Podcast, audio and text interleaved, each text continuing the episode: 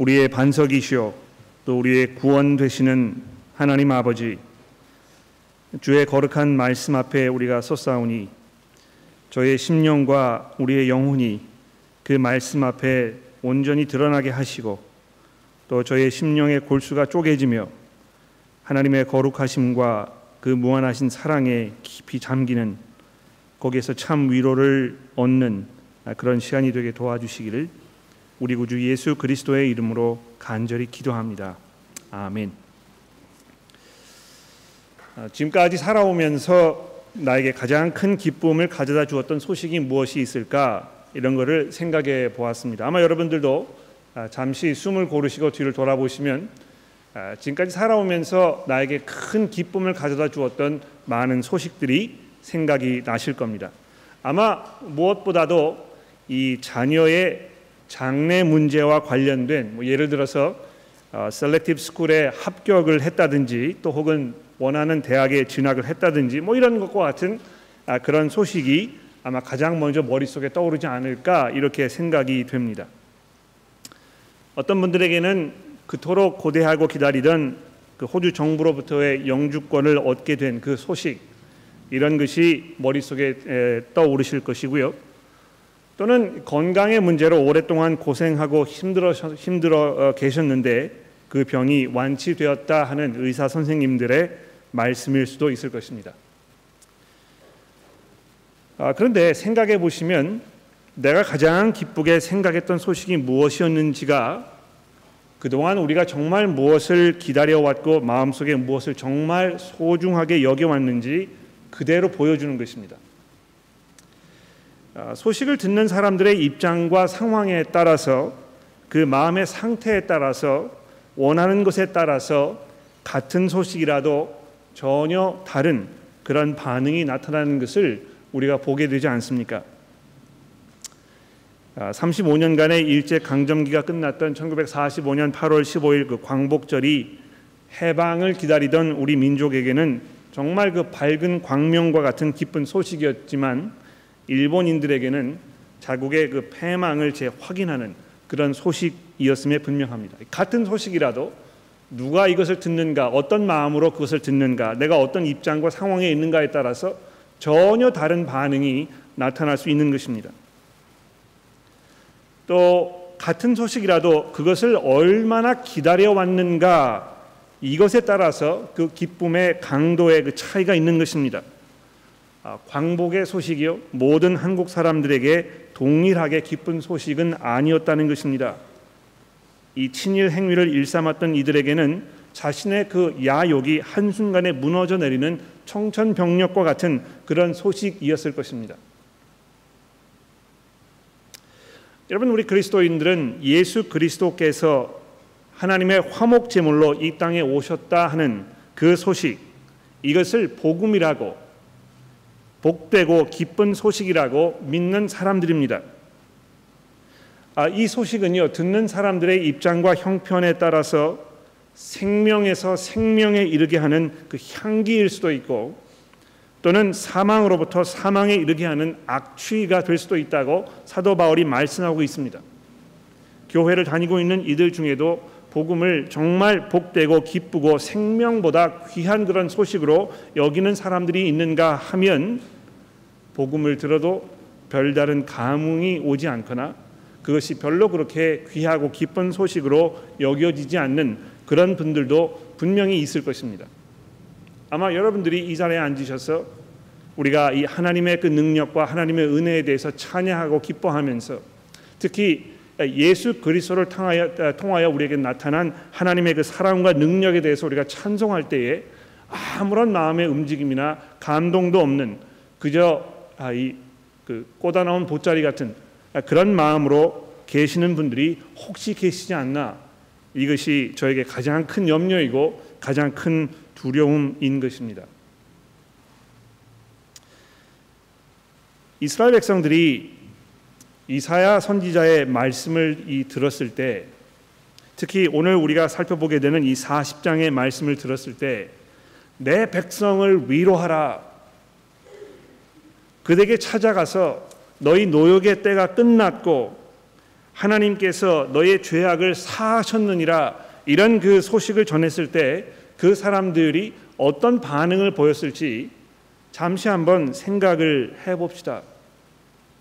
여러분 오늘 그 본문 말씀해 보시면은요 맨 마지막 좀 부분에 내려가셔서 27절에 보시면 사도 그 이사야 선지자가 이렇게 말씀합니다. 야고바 어찌하여 내가 말하며 이스라엘아 내가 이르기를 내 길은 여호와께 숨겨졌으며 내 송사는 내 하나님에게 벗어난다 하느냐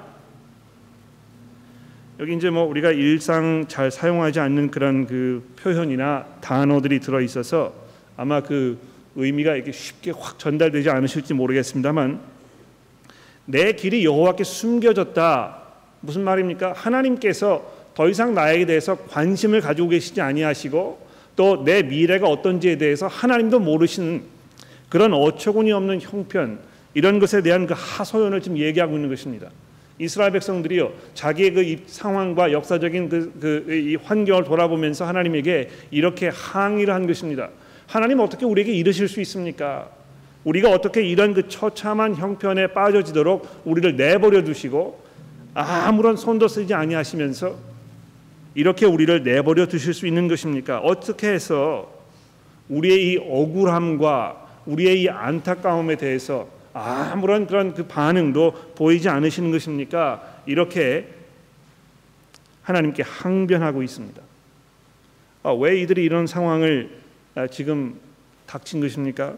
아, 기억나시는지 모르겠습니다만 이사야서 1장부터 39장까지 그 북왕국 이스라엘을 무너뜨렸던 아스루 왕국의 그 그림자가 점점 점점 이 남왕국 유다를 조여오고 있었습니다. 북왕국 이스라엘이 무너지는 그 상황을 이들이 직접 목격을 한 것입니다. 아 이제 잠시 후면 그들의 그, 그 거친 그 손이 자기의 목을 조르게 되는 그런 상황이 멀지 않았다는 것을 감지하고 있었던 그런 상황에 있었는데요. 그리고 실제로 그 아수르 왕국의 군사들이 예루살렘을 쳐들어와 가지고 거기를 포위하고 이제 이 성이 함락될 수밖에 없는 그런 그 절체절명의 순간에 있었을 때 어떻게 되었습니까? 하나님께서 기적적인 방법으로 그들을 다 무찌르시고 이 예루살렘을 구원해 내지 않으셨습니까? 아, 그 상황까지 우리가 39장에서 지금 살펴본 것입니다. 그런데 이스라엘 백성들이요 그 상황에 놓여 있었으면 정신을 좀 차리고 회개하고 자기의 삶을 돌아보면서 하나님 앞에 갱신하고 아, 돌아와야 했었을 텐데요.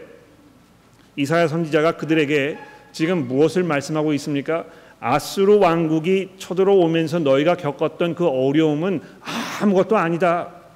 너희가 지금 미처 감지하지 못하고 있지만 약 한 100년이 지난 후에 이 바벨론이라는 더 크고 더 강대하고 더 무서운 국가가 하나님의 심판으로 너희를 찾아올 것이라고 이렇게 이야기하고 있었던 것입니다. 아무도 그 얘기를 듣지 않았습니다. 이사야 선지자가 얼마나 이 안타깝고 애통하고 슬퍼했겠습니까? 그런데 갑자기 하나님께서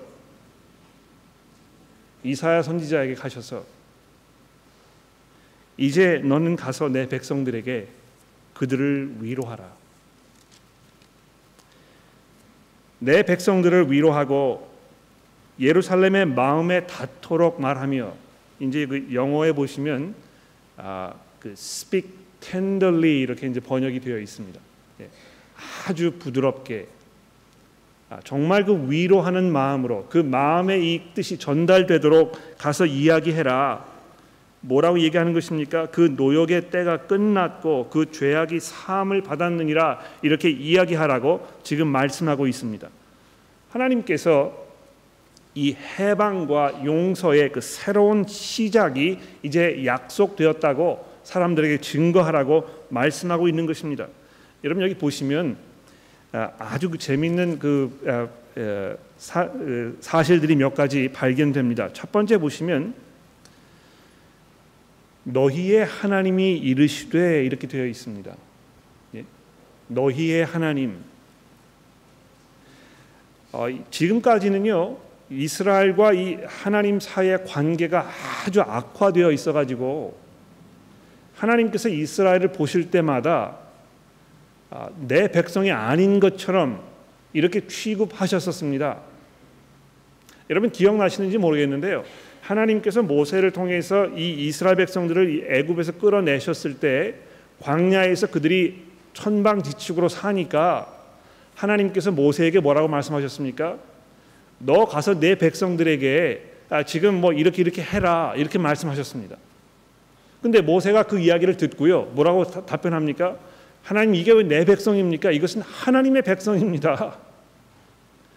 그 벌어지는 그 대화의 내용을 보시게 되면 하나님께서 이스라엘 백성과 이 관계를 단절하기 원하시는 그런 마음에 계셨다는 것입니다. 그런데 이 40장 1절에 오면서 너희의 하나님이 또 하나님께 입장에서 보셨을 때 내 백성을 위로하라 이렇게 말씀하고 계시는 것입니다. 하나님께서 더 이상 자기 자신과 이 사람들의 관계를 두지, 거리를 두지 아니하시고 그들을 찾아가셔서 자기의 백성으로 삼으시고 내가 너의 하나님이라고 말씀하시면서 그들을 도닥거리고 계시는 것입니다.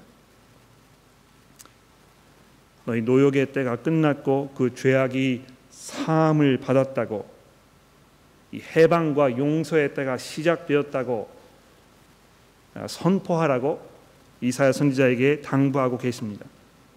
뿐만 아니고요. 3절에 보십시오. 외치는 자의 소여 이르되 너희는 광야에서 여호와의 길을 예비하라. 사막에서 우리 하나님의 대로를 평탄하게 하라. 돌자, 아, 골짜기마다 도두어지며 산마다 언덕마다 낮아지고 고르지 아니한 곳이 평탄하게 되며 험한 곳이 평지가 될 것이요. 이 뭘 말하는 것입니까? 지금 막 산이 울퉁불퉁하고요, 길이 험난하고요, 골짜기가 있고 거기 뭐 바위가 있고 이래서 지나가기가 아주 어렵습니다. 차를 몰고 가기가 불가능한 것입니다. 그런데 하나님께서 그들을 찾아오셔서 거침없이 마치 질풍 노도와 같은 하나님의 이 거친 그, 그 진격의 모습이 이제 곧 너희를 찾아올 것이니까 그 때를 준비하라고 지금 말씀하고 있는 것입니다. 하나님의 그 찬란한 영광이 이 백성들을 찾아오고 모든 육체가 그것을 보면서 하나님의 그 능력과 영광에 감동되고 감격하면서 하나님을 찬송하게 되는 그 때가 이제 너희 눈앞에 다가왔다고 말하고 있는 것입니다. 여러분 그 옆에 보시면 이 공사가 지금 한창 진행 아닙니까? 예? 뭐 교회 오실 때 아마 그 길을 이렇게 지나오시는 분들 꽤 계실 거라고 제가 생각이 되는데요. 어, 차선이 2차선이었다가 지금 뭐 3차선 또 4차선 이렇게 늘었고요. 거기다 이제 뭐 땅에다 터널을 뚫어 가지고 많은 차들이 이제 그리로 다 들어가게 하겠다고 뭐 공하고 해서 아, 정말 그 엄청난 그 양의 이 흙이 뭐 그 움직이고 얼마나 많은 공사가 진행되고 있는지 모릅니다. 이 고속도로를 지금 닦고 있는 것입니다. 그런데 마치 하나님께서 그 고속도로를 아, 아주 빠른 속력으로 모든 영광을 입으시고 나타나시는 그 순간이 이제 멀지 않았다고 이렇게 말씀하고 있는 것입니다. 뿐만 아니고요. 6절에 보십시오.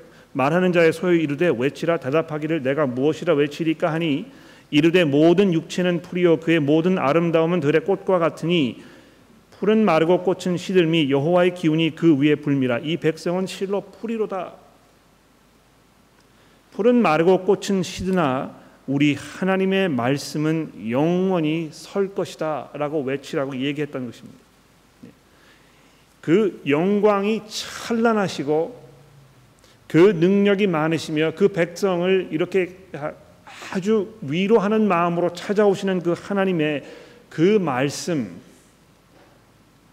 이것이 어떤 일시적이고 순간적인 것이 아니고 그 말씀이 영원하게 설 것이라고 지금 우리에게 말해주고 있습니다. 뿐만 아니고요. 구절에 보십시오. 아름다운 소식을 시온에 전하는 자야 너는 높은 산에 오르라 아름다운 소식을 예루살렘에 전하는 자여 너는 힘써 소리를 높여라 두려워하지 말고 소리를 높여 유다의 성들에게 이르기를 너의 하나님을 좀 보라 너희를 찾아오시는 그 하나님을 좀 주목하라. 그 하나님께서 어떠한 분이신지, 그분이 지금 무엇을 하시려고 너희를 찾아오시는 것인지, 그분의 그 찾아오심으로 인해서 너희들에게 어떤 그 큰 복이 아, 다가올 것인지 한번 생각해 보아라. 10절입니다. 보라 여호와께서 장차 강한 자로 임하실 것이요 친히 그의 팔로 다스릴 것이라 상급이 그에게 있고 보응이 그 앞에 있으며 그는 목자같이 양떼를 먹이시며 어린 양을 그 팔로 모아 품에 안으시며 젖먹이는 암컷들을 온전히 인도하시리로다. 아, 여러분 그 1절부터 11절을 이렇게 쭉 읽으시면 여기에 그 하나님의 마음을 우리가 읽을 수 있습니다. 그렇죠? 그 백성들을 향한 하나님의 그 사랑과 그분의 그 열정 이런 것을 우리가 아주 쉽게 발견하게 되는 것입니다. 이스라엘 백성들은 하나님에게 하나님 어떻게 해서 우리를 이런 형편에 내버려 두시고 손까딱하지 않으시는 것입니까? 우리를 왜 이렇게 어려운 일을 당하도록 내버려 두시는 것입니까?라고 항변하고 있지만 그런 이스라엘 백성들에게 하나님께서는 지금 뭘 말씀하고 있는 것입니까? 얘들아, 내가 정말 너희를 사랑하고 있고 내가 너에게 헌신되어 있고 내가 너희를 찾아가서 너희가 미처 기대하지 못했던 그 놀라운 복으로 너희를 감싸 줄 것이다. 이렇게 말씀하고 계시는 것입니다. 아, 근데 여러분 어, 어려운 상황에 있는 사람들을 도닥거려 주고 위로하여 주고 아, 이런 것은 굉장히 좋은 일입니다만 실제로 그런 어려운 형편에 있는 사람을 구원해 낼 수 있는 힘이 있는가는 또 별개의 문제입니다. 그렇죠? 예. 우리가 우리 주위에 어려운 상황에 있는 사람들 정말 같이 슬퍼해주고 안타까워해주고 이런 것이 중요한 일입니다만 그런 상황에서 아무런 손을 쓸 수 없는 정말 무기력하게 느껴지는 그런 때를 우리가 수도 없이 경험하지 않습니까?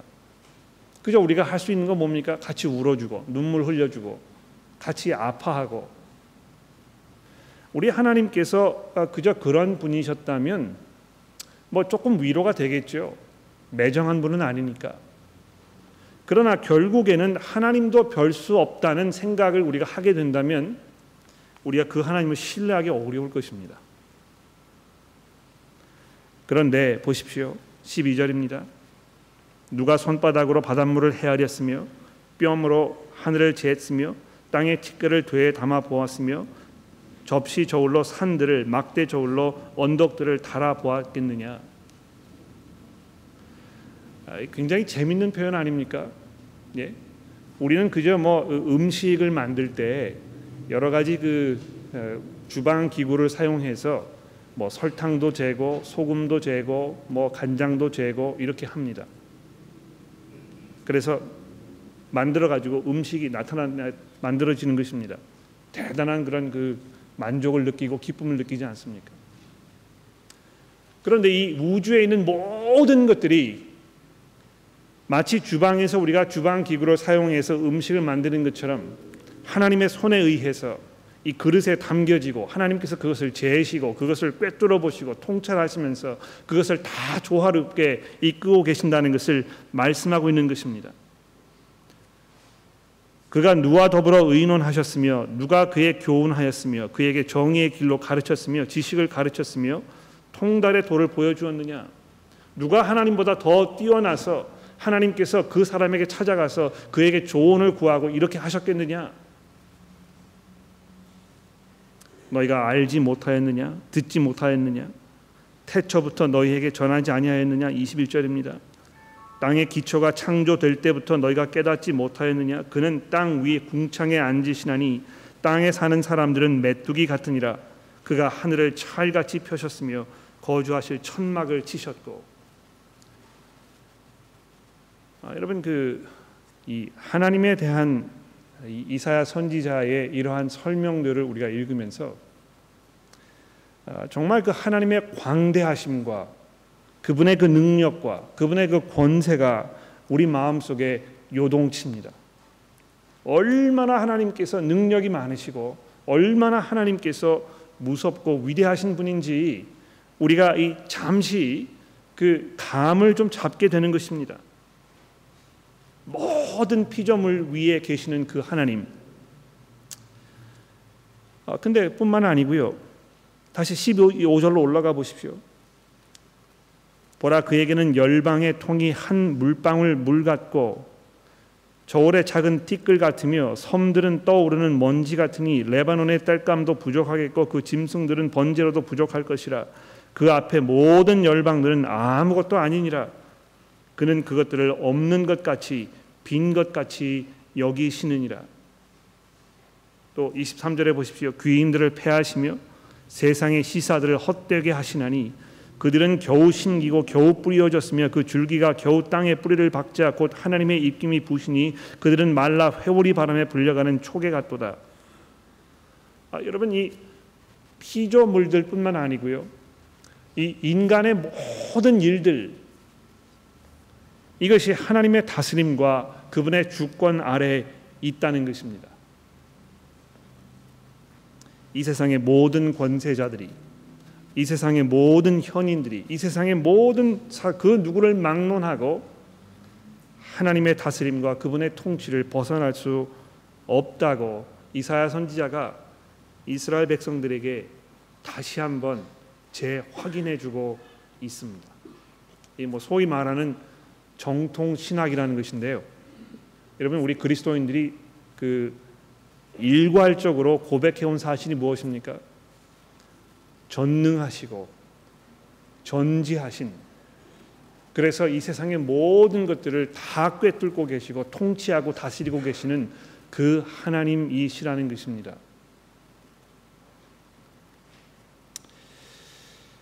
그분께서 그러한 하나님께서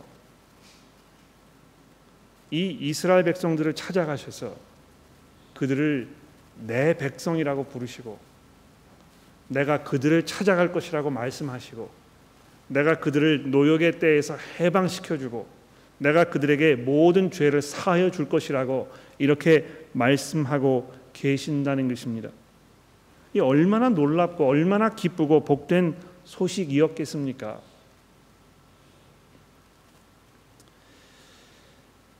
아, 그래서 오늘 보면 맨 마지막 절에 보시면 이제 이렇게 결론이 되고 있지 않습니까? 너는 알지 못하였느냐? 듣지 못하였느냐? 28절입니다.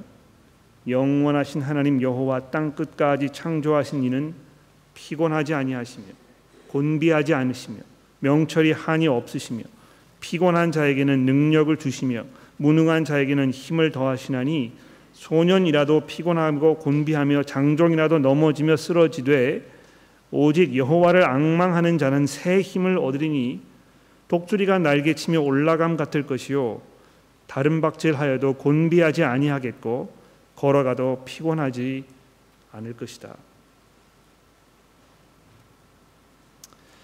아, 설교를 시작할 때 질문 드렸던 첫 질문으로 돌아가 보기를 원합니다. 여러분 무엇을 기다리고 계십니까? 아, 무엇이 여러분의 그 소망이고 어떤 소식을 들으셔야 여러분이 정말 복되고 기쁜 소식이라고 정말 고대하고 기다렸던 소식이라고 이렇게 고백을 하시겠습니까? 무엇이 여러분으로 하여금 아, 이 찬송을 부르게 정말 껑충껑충 뛰면서 이 기뻐할 수 없는 주체할 수 없는 기쁨으로 여러분을 흥분의 도가니로 몰아넣겠습니까?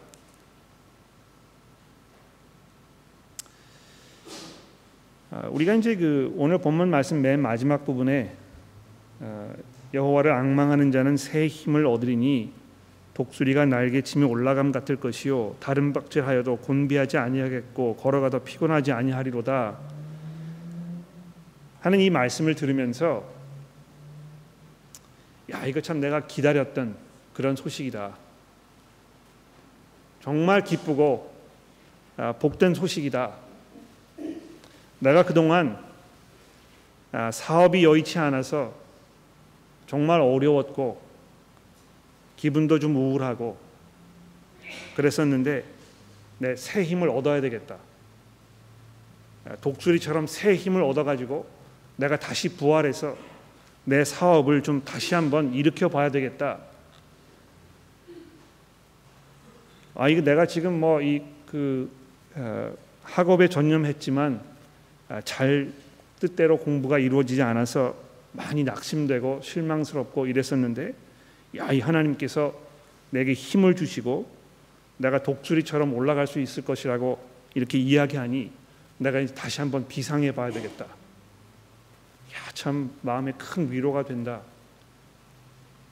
내가 정말 그 결혼 생활에서 어려웠고 뭐 이 여러 가지 삶에 많은 문제들이 있었는데 내가 이것을 다 뒤로 접어두고 내 새로운 긍정적인 사고로 이 삶을 다시 한번 접근해 봐야 되겠다.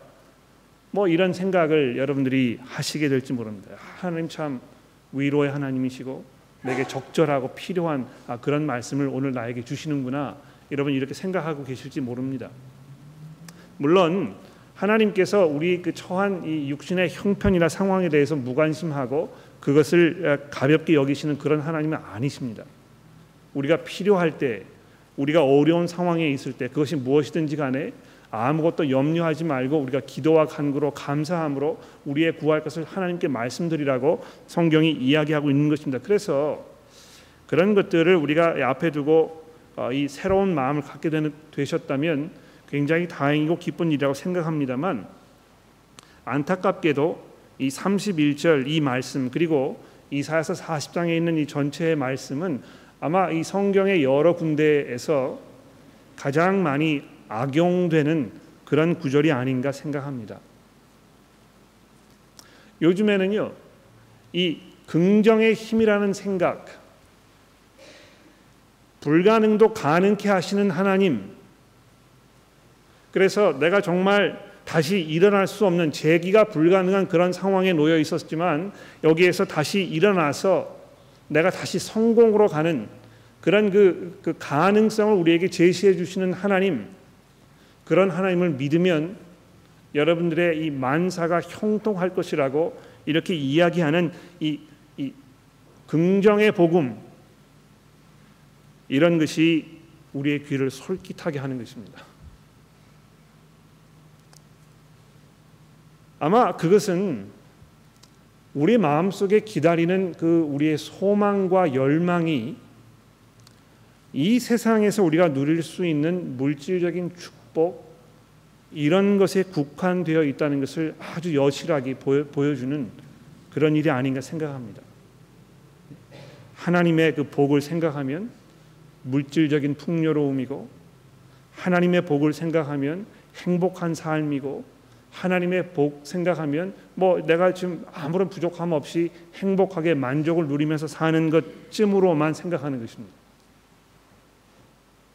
그런데 하나님께서 지금 이스라엘 백성들을 향해서 던지시고 계시는 그 말씀, 그 약속은 무엇입니까? 너희의 노역의 때가 끝났고 너희의 죄 사함이 이제 가능해졌느니라.